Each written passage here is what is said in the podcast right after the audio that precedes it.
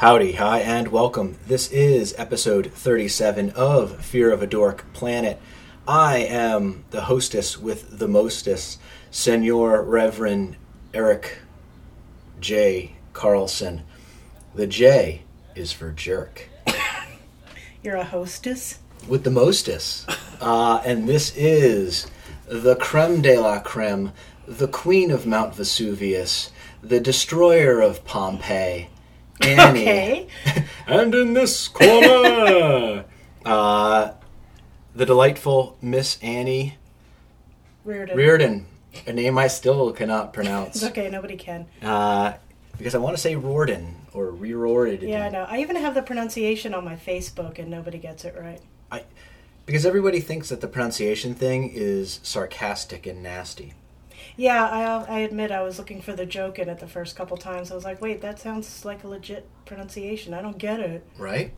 And we're sitting here. It's 88 degrees outside, roughly. It's beautiful. Yeah. And we've turned off all the fans, all the air conditioning. We've closed all the windows. This is... Well, actually, we haven't closed all the windows because I can still hear the sounds of delightful chillins. And the cars going by. And what is that? Wow, that's... Oh, that's a motorcycle. Loud pipes save lives. Remember that, kids. Yep. Oh my God, did I tell you? I got woken up at 2:30 in the morning by motorcycles. I thought it was like an emergency siren. No, was it? It was so loud, and so it had that echoey quality. Yeah. I mean, I sat straight up in bed. 2:38 in the morning, I thought, oh my God, are we having a hurricane? Is there a flood? And I realized it was motorcycles. That's tremendous. That is... Those are the Rhode Island chapter of the Hells Angels Motorcycle Club, because they don't call themselves gangs anymore, because that's negative connotation. I don't know, the motorcycles I've seen going past here are crotch rockets. Oh, okay. Yeah. You know, it's funny, though. I was just in Austin, Texas 2 weeks ago, right? Yes, you were. And we were there, my friend Linda and I, to see a podcast, professional podcast, being recorded. Professional, unlike ours. Precisely. This is about as hackney as one can get. So there was a bike rally going on that weekend. It was the largest rally in Austin, Texas. Okay? Or it was the largest rally, excuse me, in Texas. Okay. Which probably means that it's one of the largest rallies, I would say, in America. Because Texas is the biggest state. Right. Yeah. It essentially is a third of America. Mm. And so they close off all of 6th Street. Right, which is massive. It's huge. It's just good. It's miles, like 4 or 5 miles. Never been to Texas. I'll have to take your word for it. So Linda and I walked about 4 miles of 6th Street, and we didn't see all of it. Mm-hmm. So they close it all off, right?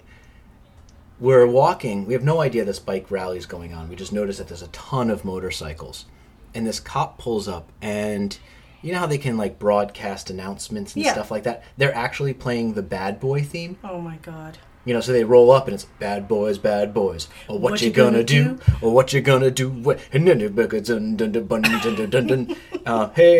Macarena. Oh, I'm sorry. No. Anyway, so we found out later that this is a massive, massive bike rally, mm-hmm. and hundreds of bikes and hundreds of clubs from across the state show up, and the cops have a basic rule, which is, we're going to leave you alone. You have to police yourselves. Mm-hmm. But if we roll in, we're going to roll in really hard. So there were all of these bikers, and they take this really to heart. So all these, like, Harley guys with the sleeveless the sleeveless leather jackets and stuff, pulling over other motorcyclists. Wow. And hardcore. Being like, yeah, you're not doing this here. Like, we're not going to ruin this. And they were supposed to have, we didn't see it in action, but around 9 p.m., they have a naked ride all the way down 6th Street. So everyone gets buck-ass naked and then drives down this massive thoroughfare. It's one-way street. I don't want to see that. I did, only out of the most diabolical curiosity. Imagine seeing hundreds of bikers buck naked going down there. Amazing, right? And the cops are basically like, you just don't mess anything up and you're on your own. No, I don't want to see that. I guess it gives brand new brand new definition to bareback riding, right? Oh, ew. Okay, next subject. So flying out to Austin, I had my first full TSA pat down. Oh, did they beat the shit out of you on the plane? They did not. I did not get. Darn. This was before I got to the plane. Oh. I went through. I took off my shoes. I had thought I had taken off everything, but apparently I had left some stuff on. And so the guy, in preparation for the butt-ass naked. Well, the guy says to me, he says, there is an anomaly in your buttock region. What? Yeah. I just blew the mic up. I know. Sorry. There's an anomaly in your buttock region. Oh, no. And he said, you're going to have to stand over here. And I was like, look, here's my thing. I naturally have a knee-jerk reaction to authority like this. Like, immediately I wanted to do all the kind of comments, you know what I mean? Everything that comes to everybody's mind. Like, that's just initially where I go with anything like this. It's like if I have 13 at the checkout lane and they're like, sir, you're one over. Immediately, that, Cindy is my enemy, And I actually had to, practice yoga. I had to talk myself down. This guy's just doing his job. There must be some kind of anomaly in my buttock region. Of course, now I know where 100% of his attention is. And so I took the frisking as politely and as generously as one could. Clear that both of us did not want to be doing this. How invasive was this? That's a great question. My buttocks were well frisked. Oh, God. Did you explain that gerbil was a pet? Yes, Mr. Gear. I couldn't find another place to hold him. He was good about talking, everything step by step. Now I'm going to be touching this. Now I'm going to be touching that. Except I couldn't get buttock region out of my head. So I just kept, exactly. I just kept totally giggling the whole time. All I could think of was buttock region. And so the guys, that's the name of this episode. The buttock region, yeah. Anomaly in the buttock region. Yeah. And so that was rough. So what did the anomaly turn out to be, Eric? My wallet. Oh my God! You shoved your wallet up your ass? No, it was in my buttock region. It's in my back right pocket, Eric. Where men keep buttocks. Look. It's okay to talk about hemorrhoids. I have to admit that my buttock, I have a superfluous buttock. I have a third buttock. You have a third one. My buttock is an anomalous region. Buttock. It's a parasitic. It crawled on one day, and I can't get rid of it. Oh, I've tried salt and everything. So then we get in the plane, and we are, basically, we're in region 3, right? So you get on the plane, and now they load by regions and seats. Oh, okay. Right? So it's to prevent, basically, the cattle call. So we get into region 3, and our seat ticket basically just says, last A, last B. So we're in the butt end of this airplane. I open the window. The subject of butts is coming up a lot. Right? Anyway. Wait, you open the window on the plane? Well, the shade. Oh, okay. Yeah, I was going to say. Yeah. This is a real cheap airline. You're only 5 feet off the ground the whole flight. Yeah. It was called Greyhound. Actually, I don't even think you can open windows on a Greyhound bus, can you? I think they slide forward about a quarter of an inch. I haven't been on a Greyhound since 1990-something, so I really don't remember. So I open the shade. Okay. And there is the turbine. Oh, Jesus. So all I can see, and I'll make it one of the show pictures, but all I could see was the metal of the turbine. Was there a gremlin out there? There was. No, I didn't even get, it was... I don't know. It was maybe a foot from the window. Was there a buttock on the wing of the plane? There was a giant ass on the plane. Sir, we know. It's no, you. Not me. There's another one. There's donkey baying out there. So only 5 minutes in, and this show has just gone down the crap. So really, this is the butts, and more butts. So we get off. The plane obviously lands in Austin, and we go to the hotel. And I go to open the window in the hotel room, and the view is of a concrete wall. It's honest to God, like not even like there's somebody else's window. It's just a gray concrete wall. And I turned to Linda. I'm like, this is insane. You know, granted, with everything that could have happened, right? Plane could have exploded. Godzilla could have attacked. Mm-hmm. Texas could have not been there. There could have been gremlins on the wing. Of all the things that could have happened, these are the things I will accept. These are manageable losses. No big view from the window. Okay, fine. So I go to the bathroom. Now we're sharing. We've got a what do you call those? An efficiency. Okay. So it's a brand new place. The place has been open 4 months, and I'm not going to say the name of the company, but it's only been open 4 months. And we walk in, and there's a kitchenette, and like an island, and just outside of that is a pull-out couch mm-hmm. where I'm going to be sleeping, mm-hmm. and then there's a separate room, which is where Linda was sleeping, and then the bathroom was basically on her side, so there was a lot of like, I'm going to the bathroom now, I'm not paying attention, please do not look at my buttock region. Yes. So I go into the bathroom, and it's this big sliding door. It's like the rock in front of Jesus' tomb. So I go to... You mean Lazarus? No, Jesus. It was the angel that moved the rock because it was so heavy. Anyway. So I go to move the door, and I'm doing a pulling motion, as you can see. And yes, I can see that. I pulled the handle right off the door, and it came off the runner and collapsed.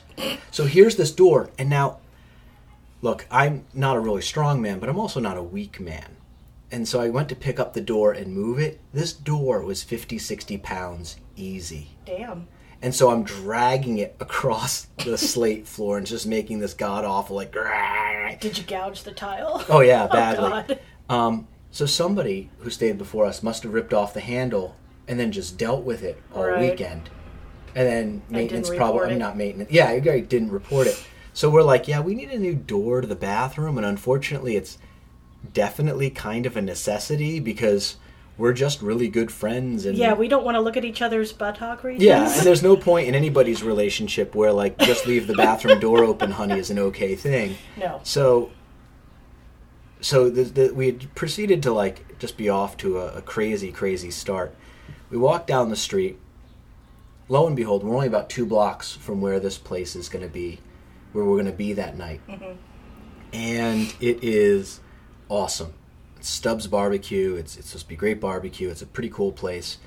And we walked past the police department, and right outside the police department, they must have been unloading all of their target images. You know, like you see in the movies where the sheet comes down and they shoot at it. Silhouette, yeah. So there was just all of these silhouettes in the garage. Cool. Great clustering. I mean, these are good shots. I feel pretty good about it. And then, like, in the most Austin way possible, there's 2 cops with their horses standing outside in this little patch of grass feeding the horses. So these 2 Clydesdale horses. It was nuts. They were Clydesdales? They were, I don't know, they were Clydesdale-esque. Okay. You know, they had their hooves were massive. These weren't just like regular horses. These were workhorses. They were Sherman tank horses. Yeah. These horses looked like they could take a few rounds from bikers. Jesus. So that was it. And we think we saw an arms deal. I wouldn't go into too much detail about that. If you get whacked, I'm not going to be happy. No. Well, I'm also not titling the show Arms Deal in Austin. Yeah, please don't. So we're walking down the street after breakfast, or going to breakfast, and there's this blue Ferrari. And how pretentious. So I'm like, yeah, okay, you know, both looking at this blue Ferrari. Yeah, exactly. We're both talking about, like, what it takes to be the owner of a blue Ferrari. And I mean... Was it a Testarossa? No, that's Lamborghini. Oh, excuse me. Yeah.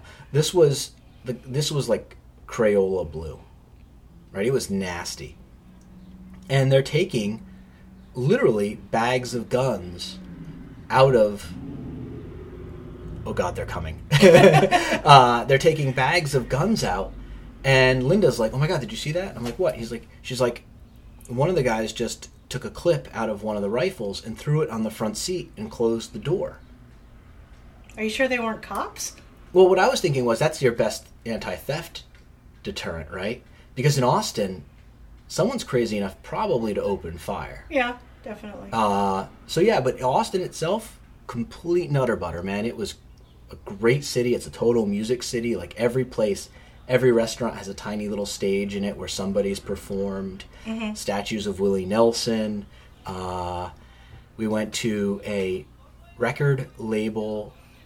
It was like a trade show for small record labels mm-hmm. to get together and just trade stuff. And I didn't end up buying anything because nothing really caught my eye and we didn't have too much time. Yeah. But, man, what an amazing, amazing city. I didn't even know you were going to Texas until you emailed me from Texas. Oh, really? I thought I had mentioned it to you. You probably did, but you know I have a crappy memory. Well, I didn't want to make too big a deal out of it because we were leaving during school hours. And I had to come back that late Sunday night. Yeah, you might want to edit that out. So I didn't get back until 2 a.m. Sunday or Monday morning to my house. We had gotten in at 1, got to Linda's at like 2, and then I drove home, and I'm not that far, 10 minutes away from her. From Boston? No, we flew into Providence, luckily. Oh, okay. And her awesome boyfriend, Jay, came and got us at like 1 a.m. Oh, my God. Yeah, the guy's a wicked awesome dude. Yes, he is. And so I ended up having to get up at 5. So I got 3 hours sleep and then motivated the rest of the day. Went to the gym, did everything. And at about 7 o'clock at night, I quite literally passed out. I was done. God, you're a masochist. I don't think there's many years left that I can do that. Yeah. But pack as much in as you can. Right, exactly. But while I was out there, we watched this podcast, Being Made. And they had a musical guest by the name of Shaky Graves, who's kind of a one-man band kind of mm-hmm. deal. And I had just sort of roundabout found him on YouTube a couple weeks prior, completely mm-hmm. unrelated. And so I'm like, hey, you're pretty awesome. I found you through Voodoo Rhythm Records and through Holly Golightly and the Broke-Offs. And he's like, oh, yeah, I know all them. You know, we started talking. And he turned me on to a band called Brownout. Mm-hmm. Who are a Latin funk jazz band that do Black Sabbath covers. Are you kidding? Wow. They are amazing. I went out and I made Linda walk like 4-mile loop in like 90-degree heat. Ugh. Don't even want to talk about swamp ass. But got to bring it right back down to butts. It's all about the butts. So that I could buy this record. Linda's such a trooper. She is amazing. She put up with a lot of my crap, which was basically like we landed and I was like, this is a music city. I need records. And she was like, can we just maybe take a nap or hit the pool? I was like, records? And so we ran out and got records.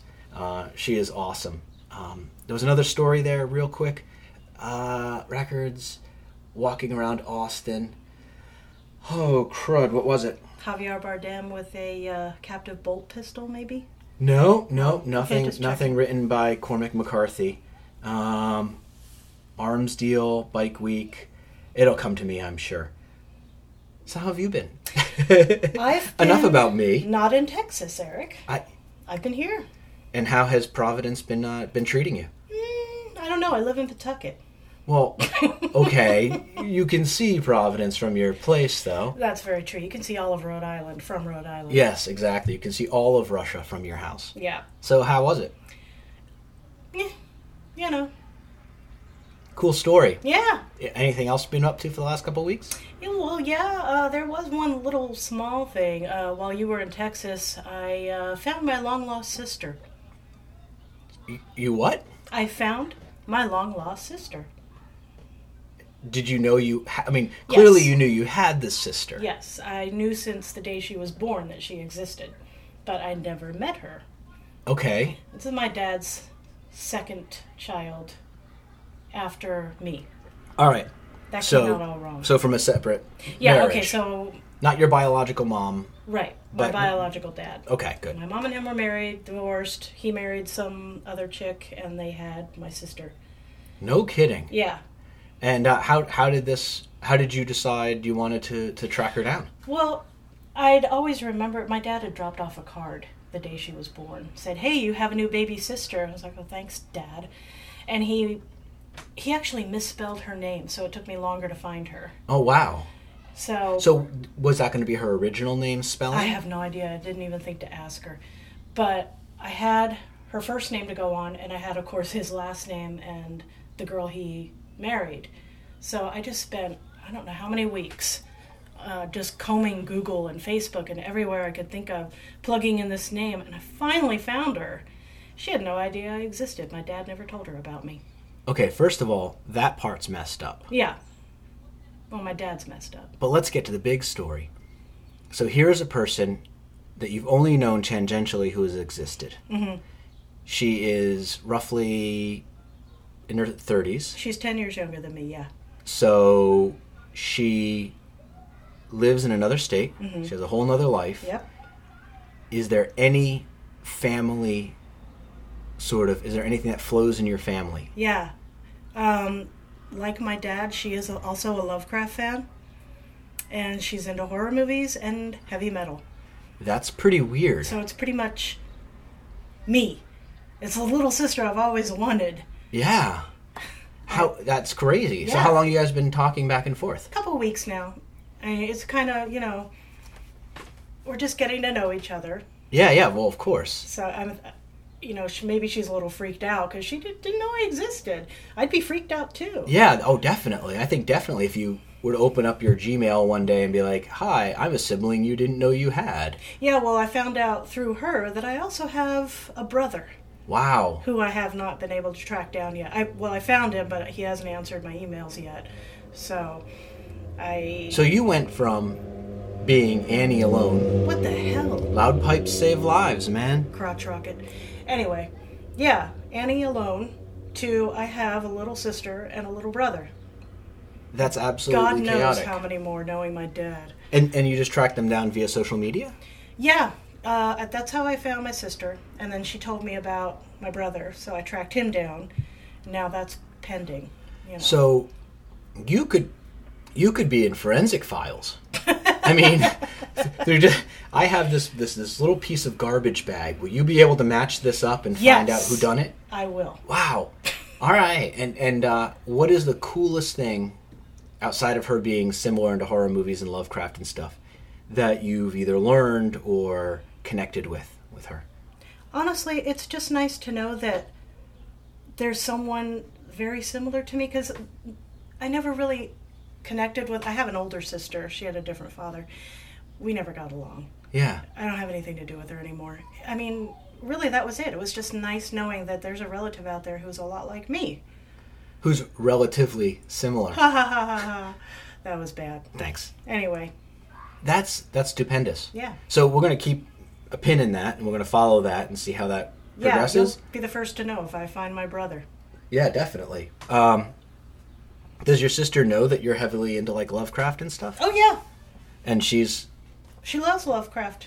Was she, and like, heavy metal. Was she crazy? Like, I'm not mentally unstable, but, like, was she equally as intrigued that you were into this stuff?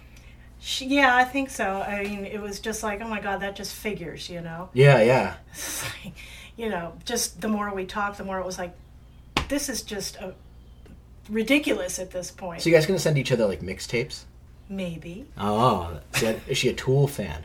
Yes, of course she is. Are you serious? Yes. Oh my God. That was one of the first thing I asked her. She's like, well, duh, of course. I may be the only non-Tool fan in America.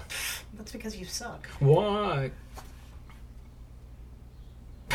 I was going to go into why can't we be sober. Please don't. So last time we spoke, yes, you and I said that we were going to watch two movies. Yes. We were going to watch Get Out and Logan. And I failed miserably. And you didn't watch either one of them. Well, I couldn't. Right, because your downloading system of choice someone didn't and their server pay off. Yeah. So I watched Logan. I'm jealous, because I do want to see it. And, yeah, I don't want to ruin too much of it, because I really want you to see it, but I will say, as a primary caregiver, as somebody who, like, watches a man in a wheelchair with disabilities, mm-hmm. a lot of that movie resonated in, like, all of the wrong ways. Like, I'm sure the people who made the film were like, oh, here's a cantankerous relationship between two men. You watched... I got up to the first scene of Logan and Dr. X together, and then I couldn't get any further. Oh, man.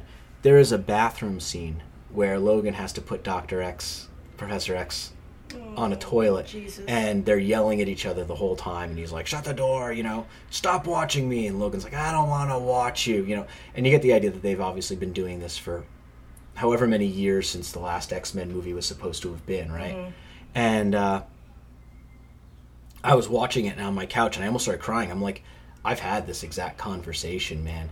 Like, that film hit me in a lot of really weird ways. So subsequently, ever since then, I've been waiting for blades to pop out of my knuckles, but it try as I might, it's just not working. Can you keep your hand away from my face? It's gotta go. No. And then that brings me then to talking about the Cool Out. Yeah. For a little bit. So I launched the first two episodes, mm-hmm. Goth and Grunge. Yep. And I have not done the third episode because I was waiting to release to keep the order going every other. Right. So I wrote one on a guy named Isaac Rother and the Phantoms, who is, he's kind of like, I think we talked about him a little bit last time. He's kind of like a white Screamin' Jay Hawkins. Yeah. And he's really energetic. And so I was putting together the set list, and I came across this band, this guy by the name of Rocky Erickson, who was in a band called 13th Floor Elevators. And then after that, he was in Rocky Erickson and the Aliens, and yeah. This whole album is called The Evil One, and it's all about like vampires and werewolves and mummies, and it's not as, so you listen to The Misfits, and I love The Misfits, but all of their kind of stuff I always felt was really angry and aggressive and wink wink and nudge nudge. Rocky Erickson is like, his stuff is really sung with this level of almost authenticity, you know what I mean? Like, there's no irony when he's singing I Walked With a Zombie, mm-hmm. and when he's singing Two-Headed Dog, like, there's no sense of I'm playing this for B-movie laughs. Mm-hmm. And so I got really, really interested in him, right? And I watched this documentary, and the documentary was, I forget the title of it, but it's on YouTube and you can watch it. I strongly advise it. So Rocky Erickson was schizophrenic. Oh, really? And when he was in 13th Floor Elevators, they were the first American psychedelic band, okay? So they were... You probably know a couple of their songs. Their most famous probably being... Was that... No. You're Going to Miss Me. It's like that...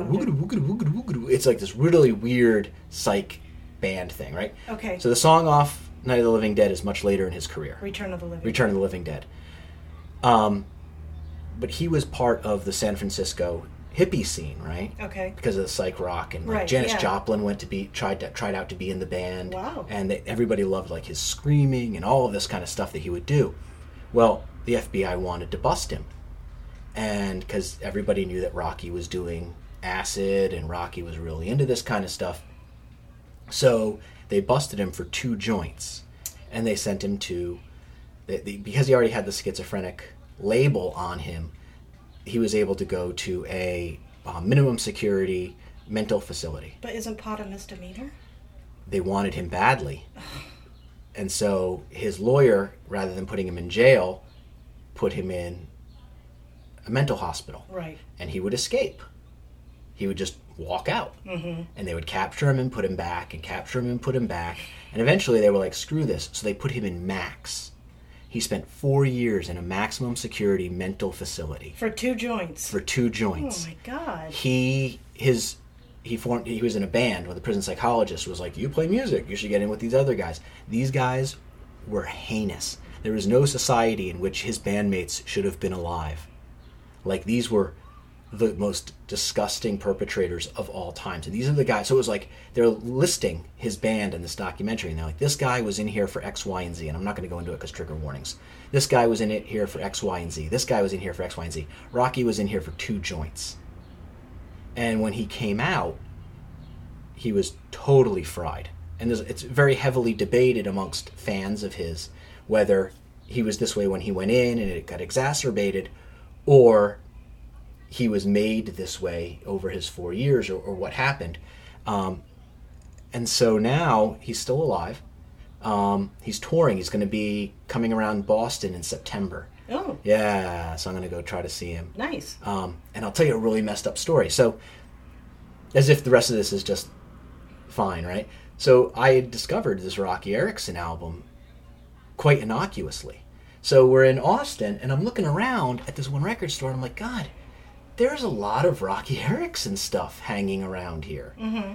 And I went to the guy, and I was like, I'm sorry, I come from the East Coast, and, like, nobody knows who Rocky Erickson is. What's the deal with all this stuff? And they're like, he lives in Austin. Oh. And well, so, shit. And so luckily I didn't try to track him down. Yeah. We didn't have enough time.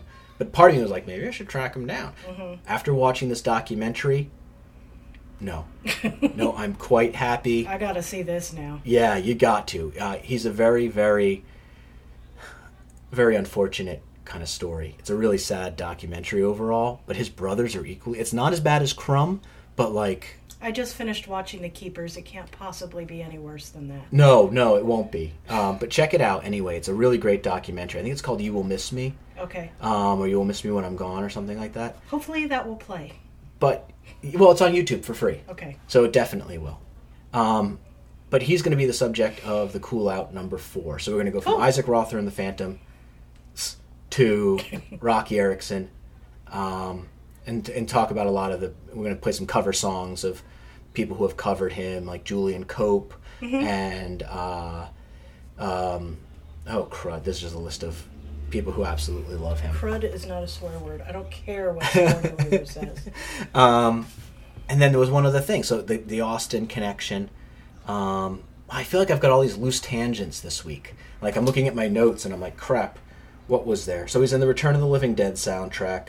13th Floor Elevators, his connection to Isaac Rother and the Phantoms. There was something else I wanted to go with there. You know, you're allowed to go over an hour. It's our show. We can do whatever we want. Right, we could just keep talking for the rest of our lives. We could never stop. And just never hit the stop button. That's how we roll. But anyway, so that's my thing on Rocky Erickson. I went on this huge deep dive. His music is pretty hard to find by normal channels, like... the LPs are all like $25. The CDs are like $25. Mm-hmm. But I did find on Bandcamp, the label that still sells his records, for $9 you can get the MP3s, which is great because that's the only place you can buy the MP3s from that I found. And I don't believe in stealing music, so especially like if you can steal money from Rocky Erickson, you are a horrible human being. If you're like, I downloaded it for free, seriously, rethink your values. Yeah. Because here's a man, if anybody needed your $9, it's Rocky, man. So I'm going to... Oh, that was it. So I'm going to go try to see him in September. And I thought, you know, maybe if by September I had enough cojones, I would interview him. You know, just... Bring in the Zoom. Doesn't hurt to ask. And so I looked up his management. Take a guess where his management's from. Providence. East Greenwich. Oh my God, really? Yeah, Rocky Erickson's management company is literally the town over from where I live. And I keep meaning to ask around if anybody knows the guy who manages them. Yeah, he also manages the Boss Tones and some other other group. You kind of have to do it now. I feel like it was almost put in my lap. Yeah. Right? Even if I just go, hey, you're Rocky Erickson. Hi. Because I don't think I've been this passionate about a performer since I first discovered the Mountain Goats. Like, I mean, his whole life. You never shut up about the Mountain Goats. Well, I'm seeing them Wednesday night. They're coming to Providence. I know. It must be nice. You know, I tried to get tickets for a Perfect Circle in October. $150 for the good seat, $63 for the nosebleeds. This is why I listen to bands that nobody else likes. Oh, I already emailed Maynard. I was like, what can I get for $1.47? Because that's all I got. Did he email you back? No, of course not. See, that's why not, right? Maybe because I was the 14,000th comment. No. That's true, yeah. I thought you had emailed him personally. No. You know, I don't have his email. I don't know him. He retweeted me. I like me how once. You stopped midway through that sentence and then went, I don't know him. Like, I believe that you have this tiny little clamshell box with his email address. I know a lot of famous people. Not gonna lie. It's like Deer Hunter. Every night you spin that thing and you're like, one night I'm going to type out the whole letter. No, I actually don't want to meet any more of my idols.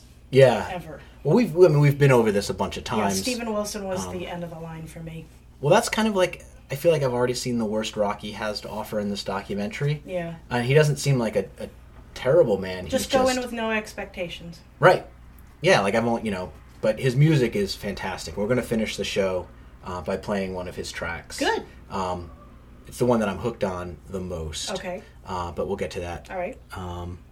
And then I've decided that I am going to go see a psychic. A psychic.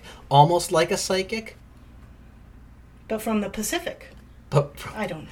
A Pacific psychic, yes. Yeah, Is it specific to the Pacific? A specific psychic to the specific place? I think that drink I had is starting to kick in. Yeah, an hour and a half ago. I'm a slow burner. So, yeah, this is what I'm going to do. I have... what is your stance on psychics? I believe in them. Will you talk for a little while? Yeah. All right, go for it. Okay, tell me about your psychics. I have seen a couple of psychics. We used to go to psychic fairs all the time back in Sacramento. And I actually went to two in particular that were dead on. They knew things about me I had never told anybody. So first and foremost, what is a psychic fair? Psychic fair is, it's like a convention. They have, crap set up in the dealer's room. You can get psychic readings. You can stick your feet in those little tubs that, draws all the negative energy out of you. And you can buy incense up the ass. Here we go with the ass. Right. Again. Just can you buy incense like not up an ass? Yes, you can. Okay, good. Just stuff like that. I mean, most of it's just ridiculous crap. But there was a psychic there who knew things he shouldn't have. I like to imagine, when you say psychic fair, an entire row of Lucy's Doctor is in booths. Like all just a bunch of like brunettes in blue shirts with like the in is crooked and they got a little tip jar thing and their arms crossed and scowling. No, I had a picture taken of my aura.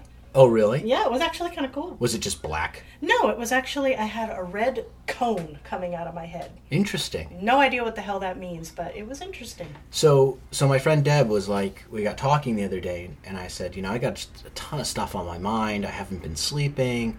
And she's like, how's your therapist? And I said, I love my therapist, but I talk a lot about my therapist and to my therapist, but it's a conversation, it's mm-hmm. become this sort of back and forth.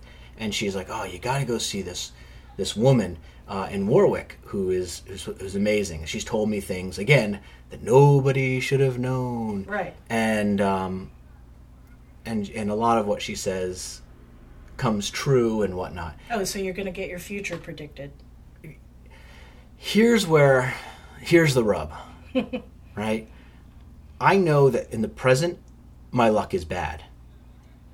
I don't need a professional to tell me that in 2 weeks my luck is still going to be bad. Might not be. You don't know that. That's true. And it could be my negative energy or whatever the case may be. But what Deb said that really interested me was that you can record the sessions. Oh yeah, they give you recorded recordings of the session. Well, you can record it yourself. Yeah. And she said this woman, both the time that she went and her friend went, there were voices in the background. Really? Yeah. Interesting. Spirit guides, I guess. Right? Mm-hmm. And so I don't know, I mean, when my mom passed, my sister went to a psychic. Yeah. And she was like, your mom's around you and stuff like that. And I mean, I'm a skeptic. I would love to believe, but there are things that, like, I don't want to think that I'm being invisibly watched over, like sometimes I pick my nose, and like, I really don't think the dead care. Flick it somewhere. I'm never going to your house again. You don't know where the boogers are. You don't know where the boogers are. I'm not sitting on your couch. They're not on the couch. All right. I'm not sleeping in your spare room ever again. That's where I store my boogers. Damn it. But I don't want my mom seeing me pick my nose. That was the one thing. She's like when mom. I was a kid. She doesn't care. When I was a kid, that was the one thing she used to yell at me for. Get your finger out of your nose. You pick your nose like that, it's gonna stick. I was like, yes, it does. That's why I have boogers all over the place. I'm sure she didn't want to see you getting your anal cavity searched either. No, my cavity was not searched. My buttock region was compromised by a man with blue gloves. But, so, I mean, I'm interested in it as sort of a science project, if you will. Okay. I'm interested in it like I've had, I think we've talked about this before maybe, or you and I have talked about this before, but I've had two women in my life who have been like, what's your sign? And I've been like, oh, this is my birthday, the time I was born, where I was born, blah, blah, blah. Mm-hmm. And both of them have been like, okay. And that was the last I ever spoke to them. Like, my sign clearly is like... What are you, a Capricorn? I'm an Aquarius. Oh, that explains it. Well, see, I don't know what those things mean. Aquariuses are just kind of flighty weirdos. You think I'm a flighty weirdo? Kind of, yeah. Okay. Why do you think I'm friends with you? I don't know. I was called Squirrely the other day. Squirrely? Squirrely. Did you have, like, tobacco in your cheeks at the time? Well, I was holding a whole bunch of acorns and shoving more into my mouth. Yes. Squirrely? I wouldn't call you squirrely. Well, it was like a party that I was leaving early at, and they were like, oh, why aren't you staying? And I was like, I gotta get out of here, you know. So I guess maybe I was acting squirrely. But, yeah, so I've had two instances where people have asked me my signs. So I've always had kind of a negative take on it. And I've also, I've also never, I don't know, it just seems like it's not something I'd want to know my future. Mm-hmm. You know, like, I'm already a pessimist. So to be like, you know that thing you're looking for, yes, you'll never find it. Like, thanks, lady. Like, right, gosh, you know, I guess it saves me the effort of looking. Well, when you go, but then do I defy augury? Do I defy what she says? Like, if she's like, you know... Well, a real psychic is never going to tell you for 100% sure this is going to happen, because things can change. The minute butterfly, you know, effect can change everything in ways you can't even possibly think of. So beware a psychic who tells you that their predictions are dead on. Beware the psychic who engages in generalities. Oh, someone close to you died recently. Well, duh.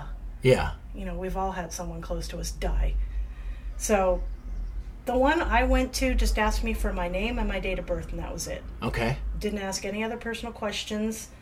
Didn't ask me to confirm or deny anything he was telling me. He just told me, this happened to you. And I was like, oh, yeah, shit, how did you know that? Well, see, knowing my name and birthday already precludes me from dating this person, because they're going to be like, dear God, get out of my place. Yeah, you Aquariuses are weird. Yeah, it's going to be like the end of some Scooby-Doo adventure. She's going to rip off my head, and it's going to turn out that I was somebody else this whole time. Old Man Withers! I'm Old Man Withers.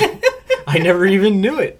Yeah, so I'm excited and scared, and my friend has offered, if this goes south, to pay for the whole thing. Well, don't be scared. What's the worst that can happen? I find out I'm as doomed as I thought I was. No psychic worth their salt is gonna tell you that. That's bullshit. Right, but they're also not gonna. I've always imagined psychics being a rather negative experience. Like, these are things in the future that are going to happen or may happen, and they're almost always like, maybe I've seen one too many monkey's paw kind of things. Yeah, they're not going to do that. You flip the card over, you flip the tarot over. So I have to go with all these questions prepared, I guess. You know, I could give you a psychic reading right now. You're going to die someday. Oh my God. I'm done. Give me $25. Why would you do that to me? Why would you do that to me? You know that I know I'm going to die someday. Yeah. Now I know it's going to happen. Can I have my money now? No. I reject your fortune. I reject it. So that I'm torn, but I'm going to go. I'm going to give it my all. I want to know everything about it as soon as it's done. Yeah. Well, if it's not too god-awful, maybe I'll even play a couple clips of it on the show. Okay. If it goes well, I'll ask her if I can. I don't know how that works, if there's any kind of confidentiality. I have no idea. I don't think she could play it. But I think I've read too much Bradbury and too much Philip K. Dick for this to, like, really be a thing. I don't think it's going to be anything like what you think it's going to be. All right. Because I also think, like, I know I have no poker face.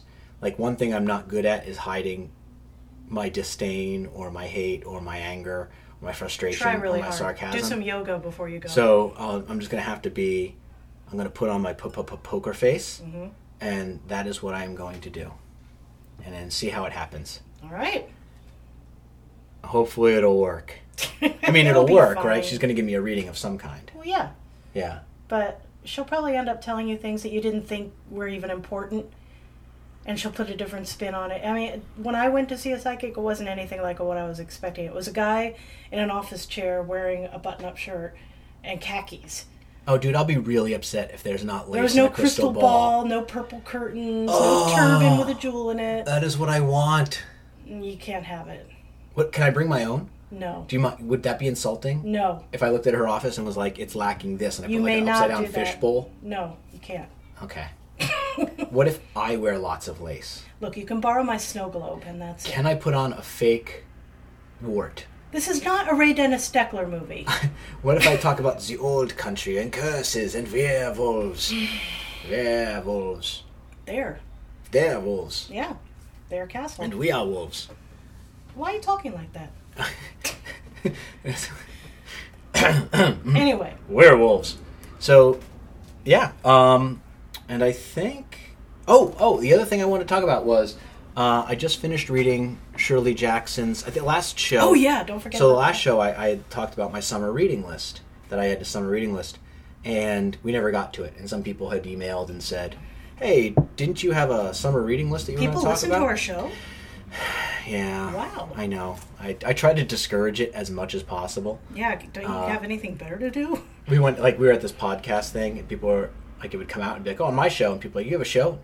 No. I don't know what the hell you're talking about. Nope. No, monsters. So I'm doing Southern Gothics. So I started reading, I did read Shirley Jackson's We've Always Lived in the Castle. So do you want to talk about Shirley Jackson without talking about We Always Lived in the Castle? Let's see. Well, everybody knows The Lottery. I mean, I think that's still taught in school. That's like your standard middle school. That's not even the best story by Shirley Jackson. She's written a ton of short stories that she can make horror out of the most mundane subject, like a woman waiting for her fiancé to come pick her up. You know, a kid walking down a road to the bus stop, stops to talk to her. It's just the most ordinary, most boring thing. She makes incredibly horrifying. Where does the horror lie? Just in, I guess it's in the glimpses of what people really are. I don't know how better to explain it. So the horror of The Lottery is not that this woman is going to choose a card to be killed. No, it's that they've all gotten to this point where it's accepted. Where people are okay with it. Right? Yeah. And the kid pitches in at the end and is like, you know. Yeah. This is not to spoil a story that almost all of America read in 8th grade. For Christ's sake, if you haven't read The Lottery, you just suck. So. Wow, that's a little harsh. The management of Fear of a Dork Planet retracts the "you all suck" statement. So, did you want to read the opening paragraph of "We've Always Lived in the Castle"? Oh, hell yeah! All right, so I don't want to spoil the story because the twist is there and it happens, and if the twist is ruined. And I just want to say, this is probably the best opening paragraph of a story or a book, anything I've ever read in my life. All right. I am going to mispronounce the name of one of the items in this paragraph, so don't laugh at me. Okay. Feel free to send your corrections. So first paragraph. My name is Mary Catherine Blackwood. I am 18 years old, and I live with my sister, Constance. I have often thought that with any luck at all, I could have been born a werewolf, because the two middle fingers on both my hands are the same length, but I have had to be content with what I had. I dislike washing myself, and dogs, and noise. I like my sister Constance, and Richard Plantagenet, and Amanita phalloides, the death cup mushroom. Everyone else in my family is dead. Man, that is amazing. If that doesn't hook you... nothing else will. That is the most amazing story. Well, it had me at werewolf. I'll be quite honest. Oh, yeah, definitely. So I bought this book based solely on the Penguin Classics re-edition, which has like this black and white sketching. Oh, yeah, her standing at the window with the cat. And her sister behind her and the whole townsfolk wraparound cover. Yeah. I was at a book fair, and Penguin was there, and they were like, take any two books you want. So I grabbed that. And Mike Mignola, who does Hellboy, mm-hmm. I grabbed his cover for Heart of Darkness. Of course you did. So I was like, oh. And I'd never read the Shirley Jackson one before, but the striking image of that was so amazing. Had you ever read any Shirley Jackson besides The Lottery? Besides The Lottery, no. And so I didn't even dawn on me that she was the woman who wrote The Lottery, because this book assumes, this version of the book assumes that you know it. Yeah. So you open up the back to read what it's about, and all it says is... I washed the sugar bowl because it was dirty. and then there's like a little spider coming out of the sugar bowl. Mm-hmm. And I was like, all right, this has my attention. It got my attention with the cover. Now it's really got my attention. And then I looked at the first paragraph, and it was like, I've always thought I was a werewolf. And I was like, okay, fine. Yeah. This is mine. Unfortunately, that's the only werewolf stuff for the rest of the book. Pretty much, yeah. But it's still an amazing read. Everything you need to know is in that opening paragraph, pretty much. Yeah. Everything. You don't even have to read the rest of the book, but you should. And I'll say, though, that quickly you forget what she has said in that first paragraph. Oh, yeah. Even though it's repeated 1,900 times throughout the rest of the book, it still exists in the back of the mind. Oh, and before I forget, if anyone wants to correct my pronunciation of, what was it, Amanita? Death cap, mushroom. Whatever the hell it is, please do. I don't know how to say that. I often don't use words on this show for fear that I'm going to mispronounce them. So if ever there's a dramatic pause, it's me not remembering it. Just own up to it. I don't know how to pronounce this. Sue me. So the other book I'm reading is Chuck Klosterman's Downtown Owl, which Chuck Klosterman is a nonfiction writer. He does a lot with pop culture. Okay. He's the one who totally made me rethink Britney Spears. Okay. He has two things that I love. One, he wrote an article about Britney Spears, and he was like, this is either the smartest or the dumbest person on the planet. I'm going to go with dumbest. Yeah, well, I mean, we have the benefit of hindsight. He was writing it like when she first started coming out with her individual post-Disney stuff. Oh, okay, before she was a total skank. Yeah. Okay. And the second thing he's famous for is an article called, oh God, I forget it, but it's all about when he's at parties and people say, what's your favorite kind of music? And he's like, people who answer all music is my favorite music except country, he's like, are liars. These are people who hate music. They like one band, two bands, but all they can say is I like everything. And so his whole thing, it's called Me on Shuffle. Mm-hmm. And he talks about, he's like, what I do either really connects with people immediately and makes them sorry they asked that question, or totally alienates them right from the start. And he's like, I love the first 33 seconds of Humble Pie's Call the Doctor. You know, he's like, that to me is amazing. He's like, I love second 42 of Since You've Been Gone by Kelly Clarkson. And he's like, it's easier for me to talk about the bits of music that I love. Mm-hmm. So I make my students do that at the beginning of every year. I tell them, what kind of music do you like? And they're like, I like everything. Except for country. And I said, okay, well, then I play some klezmer music. And the kids are like, this is garbage. And I'm like, well, you said you liked everything. You clearly must know this klezmer music. Yeah. And I play some opera or some Sun Ra, some jazz. And they're like, this is stupid. I don't like this. And I'm like, okay, well, what do you like? And I like this Young Jeezy song. Okay, why do you like it? And that's when they break down. Yeah. And so I say to them, okay, I want you to find the one thing in the song. What is the one moment?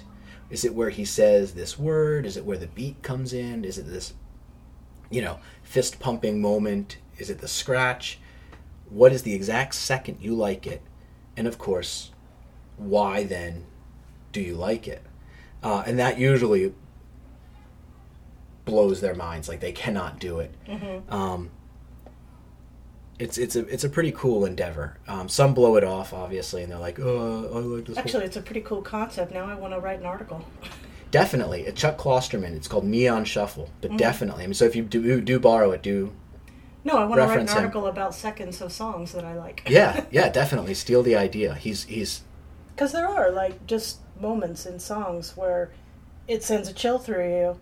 Yeah. And you're just like, it's like being hit with a bus, You're like, whoa, I got to hear that again. And you rewind it, play it again. You're like, yes. And it's a little bit different for everybody. I'm sort of always really terrible at being like, okay, here comes that part that I like. Oh, wait, it's not yet. Yeah. Hold on a second. Wait, two more seconds. Ready? There we go. And really hooking people on it. And you've got to hear this moment. Yeah. I do that a lot. And people are always kind of like, oh, okay. Because they don't feel that same electric current. Because it's different for everybody, yeah. Off the top of your head, is there a particular second in a song before you even start to write the article, anything that pops into your head? I'm going to say Tool. Do you really want to ask me that? Yeah, go for it. Go with Tool. I mean, I just asked for the first thing that pops into your head. I think the ascending guitar solo at the end of 46 and 2. Okay. That made me a Tool fan for life because it's just, it sounds spiritual to me. It's like, how do I want to explain this? Like that feeling of achieving nirvana, where, you know, your soul is opening up and you are one with the cosmos. And it just, it had that profound effect on me. And I still listen to it to this day, and it just blows my mind. Yeah. That's, are there other moments where bands have that ascending guitar that you sort of fall in love with? Probably, but I couldn't possibly think of one right now. I mean, it's a lot to contemplate off the top of your head. I mean, there are moments in the Beastie Boys, like little tiny sound bites that they do that everybody misses. And I'm like, I know what that is. That is Mississippi Queen. I heard it. It was one note, and I caught it. That's, I like that bit in High Plains Drifter where it goes dun dun dun dun dun ch-ch, and like that, the end of that drum beat is the click clack of shotgun closing. I'm not a violent person. I'm not very good at violence. I don't. No, but violence in music or movies can be an outlet. Right, and it usually is to me. So it's usually when bands are singing about something that is violent, or casually, you know, there's a song about by the Mountain Goats, where John talks about I used to work at a liquor store. Guy with a shotgun came raging through the place, muscled his way behind the counter. I shot him in the face. And it's just this really softly sung, there's no regret, there's no anger, this isn't Johnny Cash, this is, I did what I had to do, here's the setup, I did what I had to do, now be the judge. And at the end of the song, he repeats the verse and he says, I do it again, when the last days come. And that to me is that, it's those subtle moments of extreme emotion or extreme anger, extreme violence, extreme depression, extreme love that are said where the tone is completely twisted that I really love. Those are my moments. So I'd love to see what you end up coming up with then for your article. God, I haven't written anything for my blog for months. You say that every episode. You know that, right? I'm busy, I'm tired, I'm totally uninspired. That was a poem, goddammit. Right? Haikus for the middle class. What was it? I'm busy, I'm tired, I'm totally uninspired. I'm busy. Nope, that's 3. Oh. I'm tired, that's 3. Totally uninspired. That's 7. So you just have to pad out those first 2 lines. 575. Yeah. All right. So I'm busy. Break it down now. I'm tired. I'm totally uninspired. We'll get there.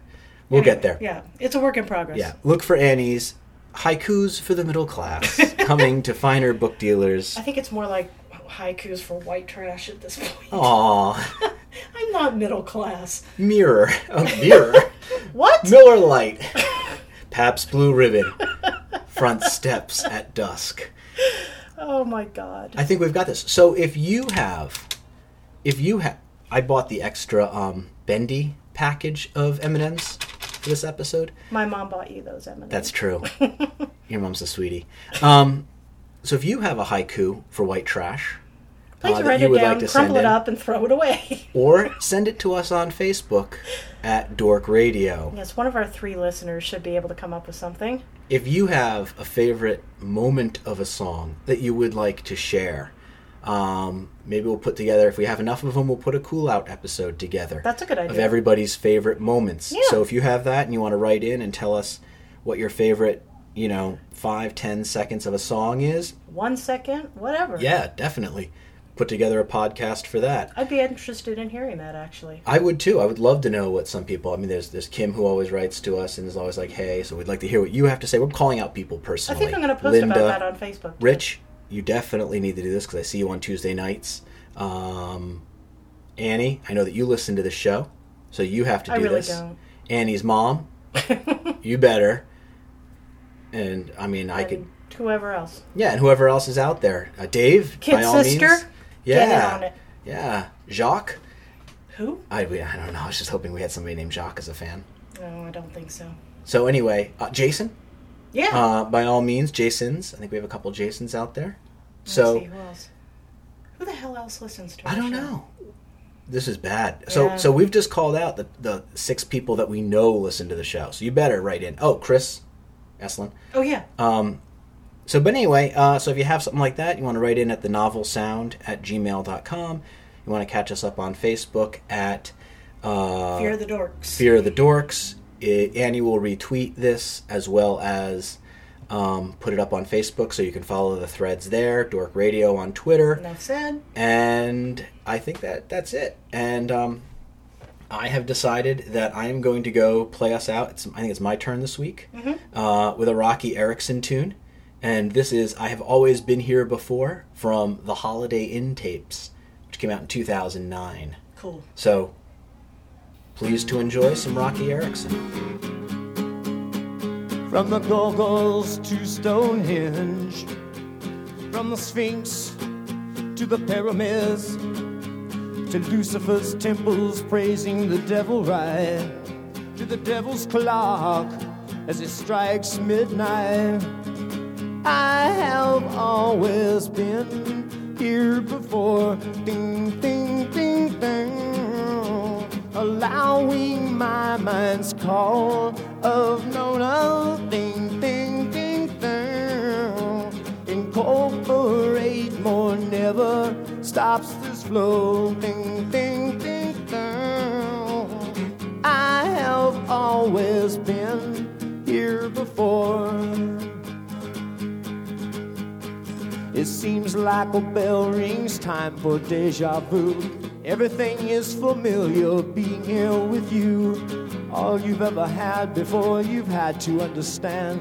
Now all you have to do is want to have at your command. I have always been here before. Ding, ding, ding, ding. Allowing my mind's call of no, no, ding, ding, ding, ding.